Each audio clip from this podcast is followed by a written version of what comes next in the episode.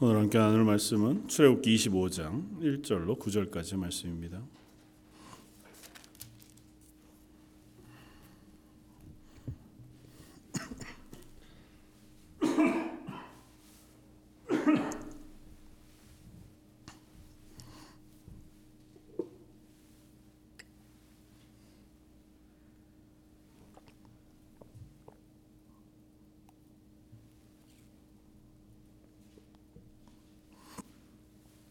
출애굽기 25장 1절로 9절까지. 저였으면 한 목소리 같이 한번 봉독하겠습니다.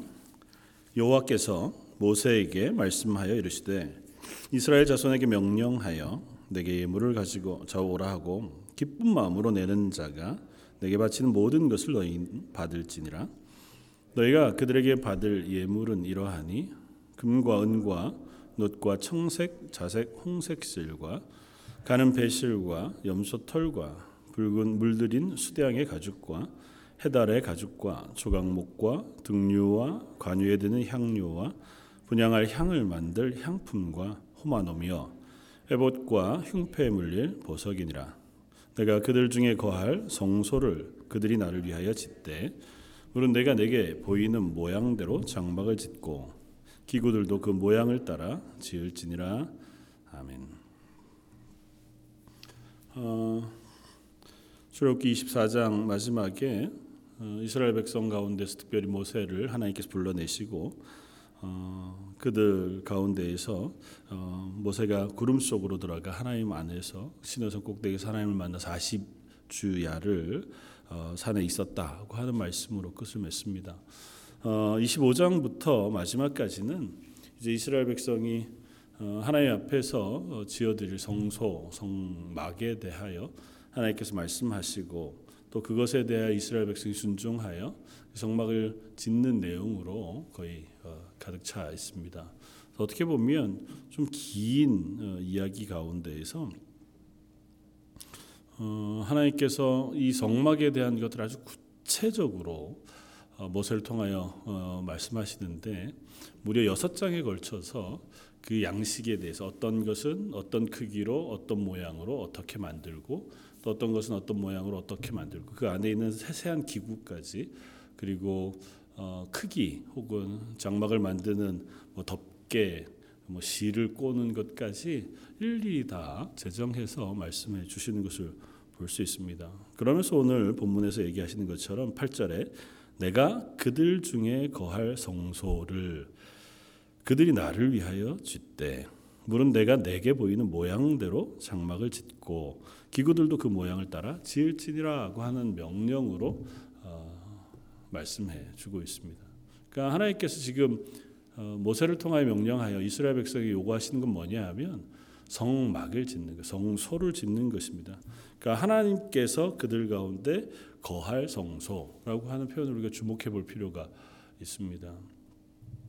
사실은 제가 말씀을 묵상하다가 거듭 생각되어지는 것은 어, 우리의 믿음의 싸움은 결국 주도권 싸움이라는 생각을 하게 됩니다. 그렇게 표현하기가 좀 어색한 부분이 없지 않지만 어, 주도권을 하나님께 맡겨드릴 것이냐 아니면 내가 그 주도권을 가지고 살아갈 것이냐 심지어 신앙생활을 하고 믿음으로 살아가는 삶에도 여전히 주도권을 내가 가지고 신앙생활을 하려고 하는 것이 인간의 모습이라는 거죠. 하나님 그런 우리들에게 끊임없이 얘기하십니다. 주도권을 하나님께 내어 놓으라는 거죠.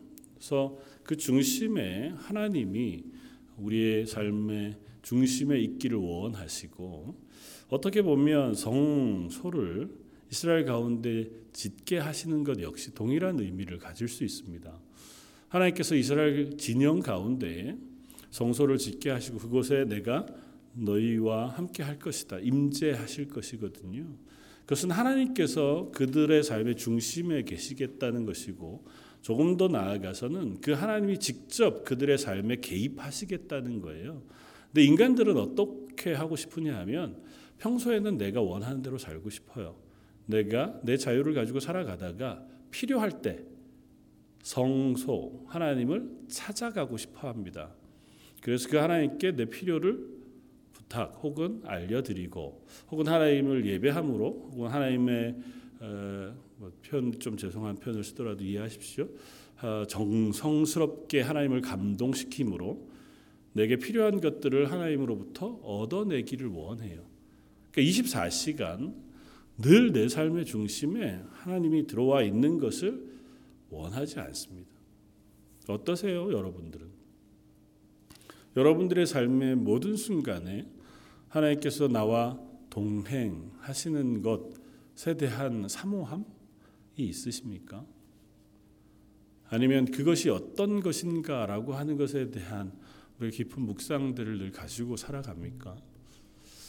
어, 뭐 저도 어떻게 보면 어, 그런 줄 알지만 하나님께서 내 삶의 모든 어, 시간 속의 주인이시고 내 가운데 임재해 계신 줄 알지만 가끔은 하나님이 나를 좀 모른 척 해주셨으면 어, 할 만한 시간들이 어, 있기도 하겠다 생각이 돼요. 그냥 하나님 오늘은 그냥 절 좀 내버려 두시면 안 될까요? 싶은 날도 있잖아요. 그리고 그것이 의식적이든 의식적이지 않든 그것의 중심에는 보통은 내가 있습니다. 내 기분 혹은 내 상황, 내 형편. 이스라엘 백성도 마찬가지였습니다. 그들이 하나님을 의지하고자 할 때 이 출애굽의 그 긴 여정 속에도 하나님께서 그들과 늘 동행하셨습니다. 매일마다 만나를 먹이시고 또 그들을 인도해 주셨고 그러나 그들은 하나님을 찾을 때에 그렇게 일상적으로 항상 동행하시는 하나님에 대하여 두려워합니다. 대신에 필요할 때 하나님을 찾습니다. 하나님 물이 없어서 죽겠습니다. 우리를 목말라 죽게 할 겁니까? 하나님 우리가 고기가 먹고 싶은데 하나님 이 전쟁 가운데 우리가 위급하게 되었습니다. 우리를 살려 주십시오. 뭐 여타한 그들이 생각했을 때 필요가 생겼을 때 그때에 하나님을 찾고 그리고는 선심 쓰듯이 우리가 생각합니다. 하나님 하라고 하는 건 제가 다 할 수 있습니다. 하나님 시키시면 제가 다 할 테니까 제 말을 좀 들어주십시오. 좀 과장되어 표현하지만 저나 여러분들의 기도에도 그런 모습들이 간혹 비춰질 때가 있지는 않습니까? 하나님은 언제라도 우리 하나님이 되세요. 우리가 얼마나 하나님 앞에 신실하냐에 따라서 하나님 우리의 하나님 되셨다가 좀 관심을 거두셨다가 그러시지 않으시는 하나님이거든요. 그럼에도 불구하고 우리는 자꾸 우리 입장에서 하나님을 생각하고자 합니다. 오늘 성소를 지으라고 하시는 하나님의 이 명령은 이스라엘이 하나님의 백성 되는 그 언약의 결과이자 하나님께서 이스라엘 백성을 하나님의 백성으로 완성하시는 조건이 되어집니다.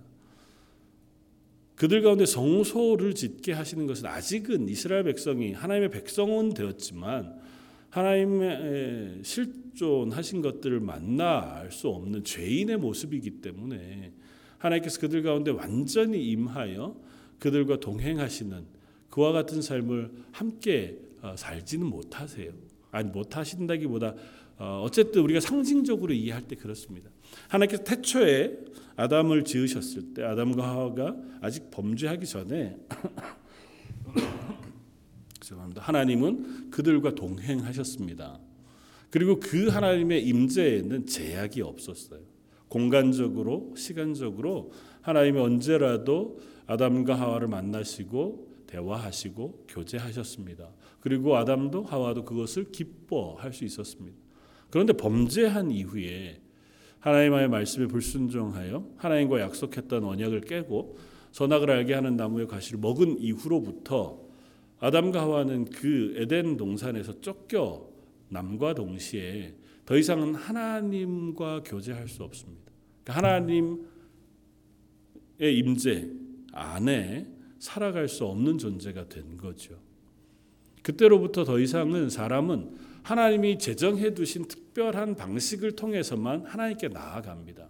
그 보통은 제사 제도였고 제단을 쌓고 그 위에 제물을 하나님께 올려 드리는 방식으로 하나님께 나아가야 했고 아주 특별한 경우 뭐 족장들과 같이 믿음의 사람들에게 하나님께서 이상 중에 혹 나타나셔서 말씀하시거나 또 하나님의 뜻을 가르치실 예는 있었지만 그 삶의 일상 가운데 임재하셔서 동행하시는 건 더 이상은 할 수 없었습니다. 인간이 죄인이었기 때문에. 그런데 그 죄인된 인간의 삶에 변화가 생긴 겁니다.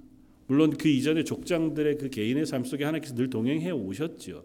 그리고 그것들은 어, 가시적이지 않, 눈에 보이지 않는 방법과 불규칙적인 시간 속에 하나님께서 그들과 동행하시고 말씀하셨습니다. 그런데 지금 이 시내산에서 이스라엘 백성과 언약하실 때에 너희는 내 백성이 되고 나는 너희 하나님 될 것이다. 그렇게 언약하시고 피를 뿌려 그 언약을 완성하신 이후에는 이제는 어떻게 하시겠다는 거예요? 하나님께서 가시적으로 그리고 연속적으로 이스라엘 백성 안에 임재하셔서 그들과 동행하시겠다는 거예요. 그게 성소를 짓는 의미입니다. 오늘 8절은 분명히 그 이야기를 해요. 내가 그들 중에 거할 성소. 하나님께서 이스라엘 가운데에 함께 하실 성소를 짓게 하시는 거예요. 그러니까 그냥 성전을 짓고 성막을 짓고 그것이 예배를 드릴 장소 혹은 제사를 드릴 장소로 귀하다 의미가 있다 뭐 그런 것의 차원을 훨씬 더 뛰어넘는 의미에서 하나님이 이 성소를 이스라엘 백성에게 제정해 주시는 거예요. 그리고 이 성소를 통해서 하나님이 우리와 함께 하신다.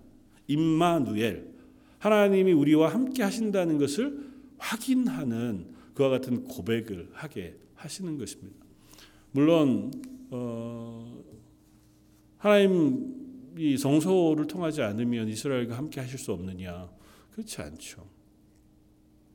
뭐 그 이전에도 그 이후에도 구름 기둥과 불 기둥으로 하나님께서 그들과 동행해 주셨고 또 필요할 때마다 이적을 행하시고 또 때로는 홍해를 가르시기도 하고 뭐 메추리기와 만나를 먹이시기도 하고 반석 없게 물을 먹이시기도 할 만큼 하나님은 그들의 눈에 보이시지 않았지만 그들과 동행하셨습니다.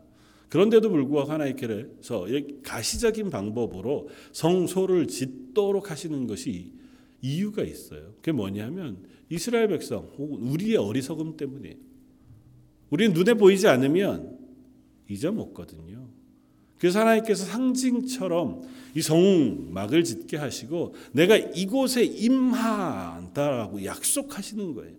그리고 그것을 특별한 식양과 특 별한 명령을 따라서 짓게 하시는 겁니다.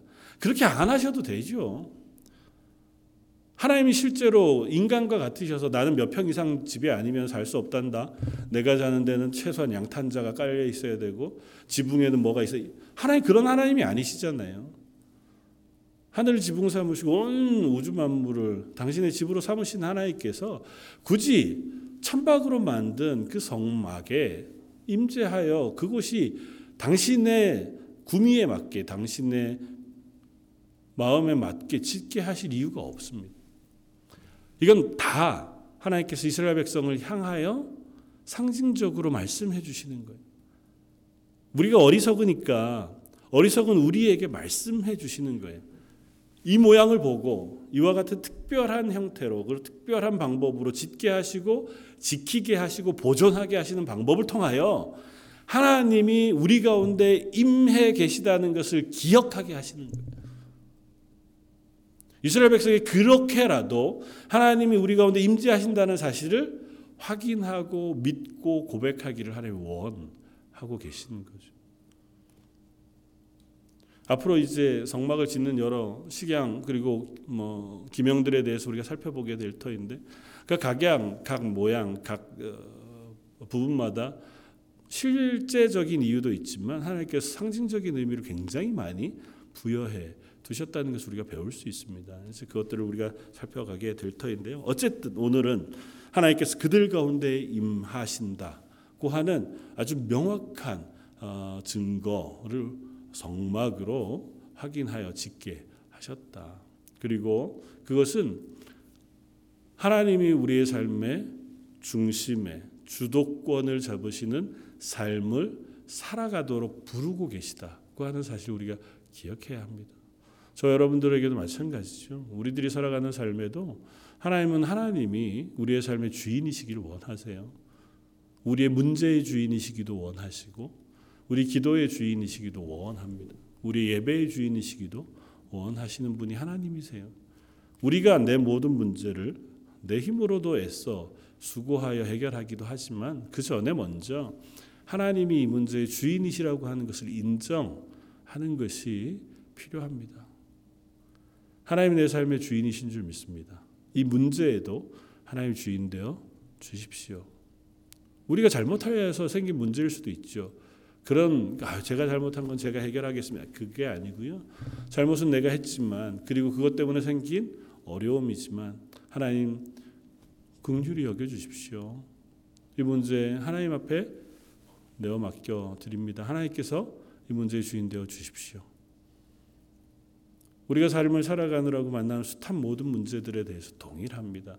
무엇을 계획하고 또 무엇을 추진하고 무엇을 확인하는 과정 속에서도 우리는 하나님께서 이 문제의 주인 되어 주시기를 기도하고 간구하고 맡겨드리는 자세가 필요해요. 그렇게 한다고 해서 순식간에 내가 해야 할 일이 없어지고 바뀌는 그렇지도 않을 수 있죠. 여전히 내가 해야 할 것들은 남아 있을 수 있습니다. 그러나 적어도 우리가 그 문제를 대하는 태도를 바꿀 필요는 있어요. 하나님이 이 모든 것에서도 하나님의 주도권을 가지고 일하시고 계신 줄 믿습니다. 그 하는 고백이 반드시 필요합니다. 그리고 그렇게 만들어 가시기를 원하세요. 우리가 기도할 때에 예배할 때 그래서 하나님 앞에 서면서 우리가 확인하는 겁니다. 우리가 기도를 왜 합니까? 하나님이 내 기도를 들으시는 줄 알아서 하잖아요. 그리고 하나님은 그 기도에 응답하시는 분이신 줄 알아서 기도하잖아요. 마치 죄송한 표현이지만 한국에서 뭐 절에 가서 혹은 산신령 뭐 있다고 하는 고사목이나 뭐 이런 어, 산당에 가가지고 돌멩이 던지면서 혹은 기아를 하나 사가지고 이름을 쓰면서 연등을 달면서 내가 돈을 얼마 썼으니 몇 개를 달면 효험이 있을 것이다라고 생각하고 우리가 그것들을 사거나 돌멩이를 던지거나 뭐 그냥 뭐 던지나 안 던지나 똑같지만 일단 던져 놓으면 혹시라도 알아 좋은 일이 생길지 그런 마음으로 하는 것처럼 우리가 하나님 앞에 기도할 때에도 일단 기도해 놓으면 뭐 하나님 혹시라도 들어주실지 않아 그런 마음으로 기도합니까? 그거 아니잖아요. 하나님께 기도할 때는 물론 내가 기도한 대로 하나님이 들어주실지 안 들어주실지 우리가 확인할 수는 없어요. 그건 하나님의 뜻 가운데 있으리라고 믿습니다. 그러나 적어도 우리가 기도할 때 어떻게 합니까? 하나님이 나를 아시고 내 기도를 들으신다고 하는 사실 우리가 믿기에 그 하나님께 기도하는 거잖아요. 우리의 기도는 확률을 계산해서 내가 10번 기도하면 하나님이 10분의 1좀 들어주시고 100번 기도하면 좀 더 열심히 하나님께서 내일 들어주시고 그러시지 않아요. 하나님의 인격체세요. 그리고 내가 그 하나님 앞에 나아가는 내 고백을 하나님 아세요. 그래서 그 하나님께 나아가는 거잖아요. 그러니까 우리가 하나님께 주도권을 내어드려 살아간다고 하는 것은 그 하나님을 내가 인정하는 거예요. 성소를 짓는다고 하는 것 역시 그 하나님을 인정하는 것이 필요해요. 그래서 오늘 본문에 보면 1절 여호와께서 모세에게 말씀하여 이르시되 이스라엘 자손에게 명령하여 내게 예물을 가져오라 하고 성막을 짓는데 하나님께서 모세를 통하여 말씀하세요.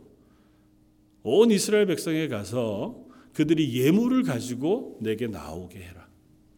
그 예물의 종류도 뒤에서 쭉 말씀하세요. 너희가 그들에게 받을 예물은 이러하니 금, 은, 놋, 청색, 자색, 홍색 실과 가는 어, 베 실과 염소 털과 붉은 물 들인 숫양의 가죽, 해달의 가죽, 그리고 조각목, 등유, 관유에 드는 향유, 분향할 향을 만드는 향품, 호마노, 에봇과 흉패에 붙일 보석들 이런 것들을 전부 다 예물로 받으라는 거예요. 그런데 조건이 하나 있습니다. 어떻게 해요? 기쁜 마음으로 내는 자가 내게 바치는 모든 것을 너희는 받을지니라. 하나님께 이스라엘 백성에게 성막을 짓게 하게 하시고 성막에 필요한 모든 것들을 예물로 받기를 원하셨어요. 우리가 여기에 조금은 고민을 해 보아야 합니다. 우리가 하나님 앞에서 예물을 드리는 것, 뭐 저희가 교회 헌금 하는 것에 대한 의미들을 우리가 생각해 볼 필요가 있습니다. 교회 헌금을 왜 할까요? 교회를 운영하기 위해서. 그건 2차적이고 부차적인 문제예요. 교회 우리가 헌금을 왜 할까요? 표현이 잘못됐죠. 헌금은 우리가 교회에 합니까? 헌금은 하나님께 드리는 거예요. 사실은 제가 헌금에 대해서 설교한 예가 거의 없어서 제가 약한 사람이어서 더 그렇기도 한데요. 어, 하나님 앞에 헌금을 하는 겁니다. 하나님께 예물을 드리는 거예요. 하나님은 왜 이스라엘 백성에게 예물을 요구하실까요? 은도 내 것이요 금도 내 것이요 온 세상의 모든 것도 내 것이라고 말씀하신 하나님께서 왜 이스라엘 백성에게 예물을 요구하실까요? 지금도 이스라엘 백성은 어떤 상태인데요? 노예로 400년을 살다가 밤중에 급히 유월절을 지내고 새벽에 허리를 동인 채로 양고기를 먹다가 그 자리를 박차고 나와서 광야로 도망쳐 나온 무리들이에요. 그들에게 무슨 은근 패물이 그렇게 많다고 그리고 그들이 가지고 있는 재산이 얼마나 많기에 하나님 그들에게 예물을 요구하시는 걸까요? 물론 하나님께서 이스라엘 백성이 애굽을 떠나기 전에 애굽 백성들에게 하나님께서 어, 마음을 주셔서 그들이 주변에 있는 애굽 백성들에게 폐물 보석들을 받아 나올 수 있도록 하셨어요.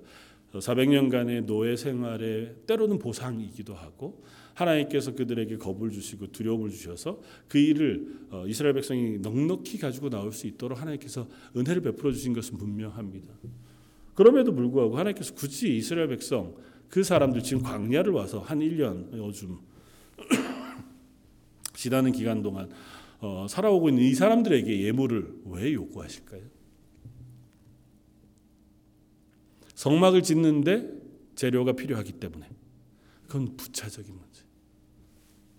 하나님이 반석을 깨서 그 많은 사람들이 먹을 물을 내시고 매일 그 많은 사람들이 먹을 만나를 하늘에서 내리시는 하나님이 성막을 지을 재료를 내실 수 없어서 그들에게 성막을 지을 재료를 예물로 바치라고 하시는 것 일리가 없잖아요. 그럼 왜 하나님께서 그들에게 예물을 내라고 할까요? 예물은 구원받은 하나님의 백성의 고백이에요. 이스라엘 백성이 나는 하나님의 백성 되었음 그리고 하나님의 보호하심과 인도하심 가운데 있는 것을 고백하면서 드리는 사랑의 고백이에요. 우리가 드리는 하나님 앞에 드리는 예물도 마찬가지입니다. 기본적으로 내가 받은 구원의 은혜에 감격하여 하나님 앞에 예물을 드리는 거예요. 마치 너무너무 내게 귀한 사람들을 손님으로 음, 초대했을 때 혹은 그분들을 만나러 갈 때 빈손으로 가지 않고 그분에게 감사한 마음을 담아서 혹여라도 선물이든 음식을 준비하는 것처럼 하나님께 나아갈 때 그 하나님이 내게 허락하신 은혜가 너무도 크고 감사하기에 그 하나님 앞에 사랑의 고백, 그 예물을 가지고 나아가는 것 그것이 첫 번째예요.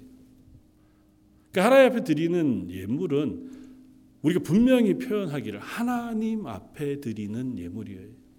물론 그 예물이 드려져서 교회 안에 그 재정들이 사용되어질 때는 정말 지혜롭게 쓰여져야 할 필요가 있죠.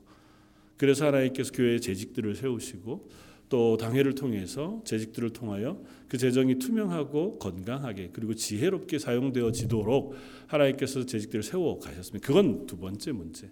하나님 앞에 드릴 때에는 적어도 다른 것 다 차치하고 하나님을 향하여 나아가는 우리의 사랑의 고백으로 예물을 드리는 것입니다.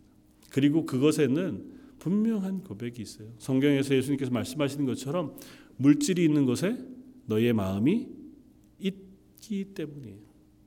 난 하나님 헌금은 제가 다 못해도 하나님 너무 사랑합니다. 우리는 보통 마음으로 하나님을 사랑하죠. 하려고 하고요. 그런데 분명히 성경은 이야기합니다. 네 물질이 있는 곳에 내 마음이 있다고요. 하나님 앞에서 우리가 우리의 물질을 아끼고 물질을 우리가 하나님께 드리는 것을 주저하고 그것들을 저하면서 나는 하나님을 너무너무 사랑합니다고 고백하는 건 뭐 백이면 백 다 그렇진 않겠지만 많은 경우 스스로 속이는 경우일 경우가 많다. 는 것을 우리가 기억해야 합니다. 하나님이 그 물질이 없다고 해서 교회를 운영하실 수 없거나 하나님이 그 물질을 가지지 않는다고 해서 하나님 복음의 일들을 하지 못하거나 그렇게 하지 않습니다. 어, 제가 서, 헌금에 대한 설교를 하기가 참 조심스럽기도 하고 뭐, 많은 목회자들이 그러는 이유는 혹 그렇게 이야기하면 아 목사가 또 목사가 그 헌금을 가져다가 잘 사용하기 위해서 무슨 헌금을 아니요 목사한테 헌금을 하는 것도 아니고 교회에 헌금을 하는 것도 아닙니다. 헌금은 하나님께 드리는 게 첫 번째. 우리가 그 마음을 잊지 말아야 되고 그 자세를 잊지 말아야 한다는 것입니다. 두 번째는 하나님께서 우리에게 물질을 주시는 것은 청지기로 주시는 거예요. 하나님께서 우리에게 허락하신 것이 있다면 그 모든 것이 다 하나님으로부터 오셔, 온 것이라고 우리는 고백합니다. 그러니까 하나님께 물질을 드리는 것은 특별히 10의 1조를 포함해서 우리가 하나님 앞에 그렇게 고백하여 드리는 것은 뭐라고 고백하며 드리는 겁니까? 내가 얻은 모든 것이 하나님께로부터 온 것인 줄 저희가 알기에 그 하나님이 주신 것의 일부를 하나님께 드립니다예요. 그래서 특별히 하나님은 이스라엘 백성에게 10의 1조라고 하는 것들을 제정해서 가르치셨어요. 너희가 가진 모든 것이 다 하나님이 주신 것이니 너희들이 거둔 것의 가장 처음 것 그리고 맛 것 그것을 하나님께 드리도록 명령하신 거예요. 그렇게 함으로 그 고백을 받으시길 원하는 아 하나님이 내 삶에 모든 것들을 책임지시는 하나님이시구나. 우리가 청지기로 살아갑니다. 이 땅을. 그냥 이름만 청지기가 아니고 하나님 내게 허락하신 모든 것에 청지기로 살아가요. 우리의 건강, 시간, 자녀, 물질, 우리의 재능과 우리의 실력 모든 것을 하나님 우리에게 허락하시지 않았다면 우리가 가질 수 없습니다. 그리고 그것들을 하나님께서 또한 사용하기를 원하세요. 근데 이 물질을 통해서 하나님 앞에 어, 예물을 드리는 것조차 조심하는 사람이 나는 물질은 못 드리지만 시간과 건강과 삶은 드릴 수 있습니다. 아니요. 제일 쉬운 게 뭐예요, 요즘? 물질로 해결하는 거잖아요.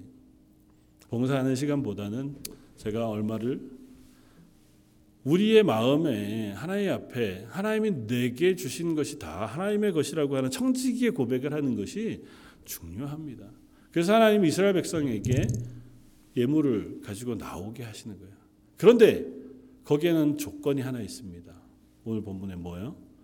자원하는 마음, 기뻐하는 마음. 하나님의 예물을 의무 사항으로 주지 않으세요. 너희가 하나님 앞에 예물을 드리지 않으면 너희는 더 이상 내 백성이 되지 않을 것이다라고 말씀하시지 아니하세요. 하나님은 너희가 하나님 앞에 즐거운 마음으로 예물을 드리기를 원하세요. 다시 말하면 구원의 감격을 아는 이가 그 구원의 기쁨을 가지고 하나님 앞에 나오라는 것이지 하나님은 물질을 좋아하시는 분이시니 적어도 내가 얼마만큼은 매주 헌금을 하지 않으면 하나님 나한테 복을 안 주실 거야 라고 생각하지 말라고 하나님을 자원하는 마음으로 하나님 앞에 나아오는 그 마음을 받으시고 그렇게 하나님 앞에 드리는 예물과 헌금을 기뻐 받으신다 말씀하세요. 특별히 사도 바울이 고린도후서 8장에 어, 쓴 편지들을 보면 마게도니아 교회는 가난한 교회였고 핍박받는 교회였다고 표현합니다. 그런데도 불구하고 그들은 그들에게 주신 은혜가 너무 크기에 기쁨으로 풍성한 그들에게 지나도록 풍성한 연보를 드렸다고 씁니다. 특별히 마게도니아 교회가 사도 바울을 통하여 드린 헌금은 다른 것이 아니라 어려움을 당하고 있는 예루살렘 교회를 돕는 구제 헌금이었습니다. 목적을 분명히 했고 그것들 위하여 너희가 할 수 있는 한 자원하는 마음으로 기쁜 마음으로 드리기를 권했을 때 마게도니아 교회는 아주 어려운 교회였고 힘겨운 교회였음에도 불구하고 그와 같은 일들을 하나님 앞에 드리는 것을 즐거운 마음으로 했다고 씁니다. 사도 바울이 빌립보서에서 빌립보 교회를 향하여 편지할 때도 동일한 표현을 씁니다.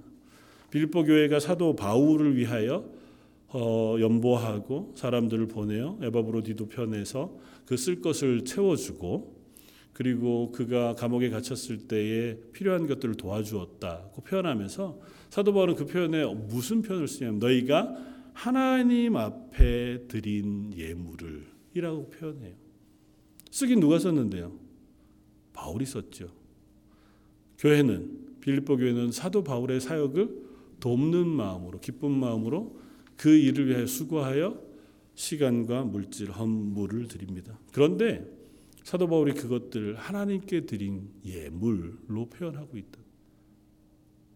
우리가 기억해야 할 것이 있습니다. 우리가 이 땅을 살아가는 동안 하나님은 우리에게 필요를 충분히 채우시는 하나님이세요. 그들 가운데 성소를 지으시는 것은 그 삶의 중심에 하나님이 주인이 되시겠다는 거예요. 그건 그들의 문제에도 주인이 되시겠고 필요에도 주인이 되시겠다는 거예요. 그들의 복을 받을 수 있겠다고 하나님께서 약속하시는 거예요. 그래서 신명기 마지막에 보면 뭐라고 해요? 너희가 나가도 복을 받고 들어와도 복을 받고 in and out이잖아요. 버거 체인점 이름이 거기서 나왔다고요. in and out 나가든 들어오든 너희가 복을 받게 될 것이라고. 하나님의 백성인 이상, 하나님 그들 가운데 거하는 이상 그들에게 복을 주실 거예요. 그러니까 그들은 어떻게 해요? 그 하나님이 내 삶의 주인이신 줄 알고 내게 복 주시는 분인 줄 알아. 그분 앞에 나아갈 때는 자원하는 마음으로 하나님께서 내게 주신 것을 기쁘고 감사한 마음으로 드려 그 하나님의 백성이라고 하는 자기 고백을 하나님 앞에 올려드릴 것을 말씀하신다는 것. 그리고 한 가지 우리가 주목해 기억해야 할 것이 하나 있습니다. 구약에서는 성소라고 하는 곳을 이스라엘이 어, 솔로몬의 성전을 짓기 전까지는 성막의 형태로 가지고 있었습니다. 그리고 솔로몬의 성전이 있었고 이후에 바벨론의 포로로 갔다가 돌아온 이후에는 수룹바벨이라고 하는 인물을 통해서 제2 성전이라고 하는 성전을 다시 짓습니다. 예수님 때는 그 성전을 다시 헤롯 대왕으로 의하여 다시 준공한 헤롯의 성전으로 불리는 성전이 있었습니다. 신약에는 어떤 성전이 있습니까? 신약에는 건물로 되어진 성전은 없습니다. 사도 바울이 뭐라고 표현합니까? 너희의 몸이 성전인 것을 알지 못하느냐.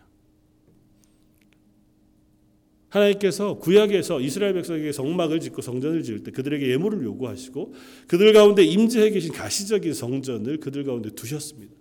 그런데 예수님께서 죽으시고 부활하신 이후에는 더 이상은 그 가시적인 건물로서의 성전을 우리에게 두시지 않고 예수님의 죽으심이라고 하는 예물을 드림으로 예수님의 생명이라고 하는 예물을 통하여 성전을 지으셨어요. 그게 바로 저와 여러분들이에요. 하나님이신 성령께서 우리 가운데 임재해 계셔서 우리의 몸을 성전으로 만드셨다는 거예요.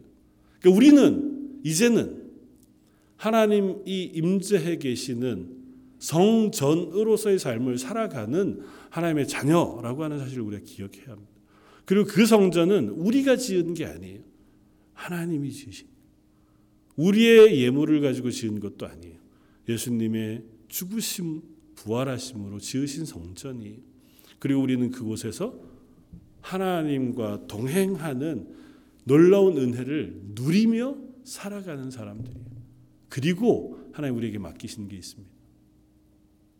너희는 가서 모든 민족으로 제자를 삼아.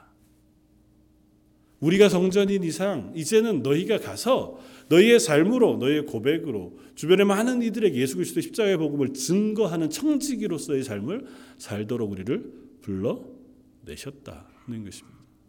더 어렵고 무거운 일일 수도 있죠. 그러나 하나만 기억하고 고백하고 어, 지나가면 좋겠다 생각이 됩니다. 처음 이야기했던 것처럼 하나님 내 가운데 임재하셔서 날 성전으로 삼으셨다고 하는 것은 하나님이 내 삶의 주인 되시겠다고 하는 훨씬 더 적극적인 하나님의 선언이세요. 성전을 통해서 가시적으로 보여주시던 것을 이제는 우리의 심령 속에 성령으로 임재하시는 것을 통하여 우리에게 확인시켜 주시겠다. 우리의 마음을 바꾸셔서 우리의 마음을 새롭게 하셔서 이제는 하나님의 사람으로 변화시키심으로 이 땅 가운데 하나님의 교회가 되게 하시고 우리를 하나님의 성전이 되게 하셨다고 선언하시는 거예요. 그러니까 우리는 예배할 때, 기도할 때뿐만 아니라 우리의 삶을 살아가는 매 순간 하나님 내 속에 하나님이 주인이신 줄 믿습니다. 하나님을 기억하고 살아가게 해 주십시오. 하나님에게 그 모든 것들을 맡겨 드릴 수 있는 은혜를 베풀어 주십시오. 내가 주도권을 가지고 있는 그 모든 것에 하나님께서 그 모든 것들을 주관해 주시고 인도해 주시는 은혜를 매일매일 경험하게 해 주십시오. 그것이 어떤 방식으로 우리 속에 확인되어질지는 우리가 각 개인별로 혹 다를지 모르겠습니다. 그러나 분명한 것은 그것이 하나님께 맡겨 드려질 때에 비로소 우리는 평안, 샬롬을 누릴 수 있게 되어질 겁니다. 하나님이 나와 함께 계시니 난 참 평안합니다. 우리가 그것이 말로만이 아니라 우리의 삶의 고백으로 드려질 수 있는 저와 여러분들 되시기를 주님의 이름으로 부탁을 드립니다. 같이 한번 기도하겠습니다.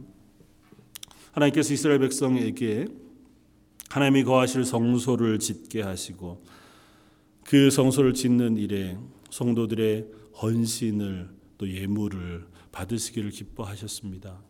하나님 저희들의 삶이 그렇게 하나님께 드려지기를 원합니다. 우리의 삶에 허락하신 모든 것이 하나님의 것인 줄 알아 우리의 시간과 삶, 우리의 물질과 우리의 건강을 하나님 앞에 기쁨으로 맡겨드리고 또 예배의 자리에서 삶의 자리에서 하나님을 기뻐하고 하나님과 동행하는 저희 런던 제일 장로교 모든 성도들 되게 하여 주옵소서.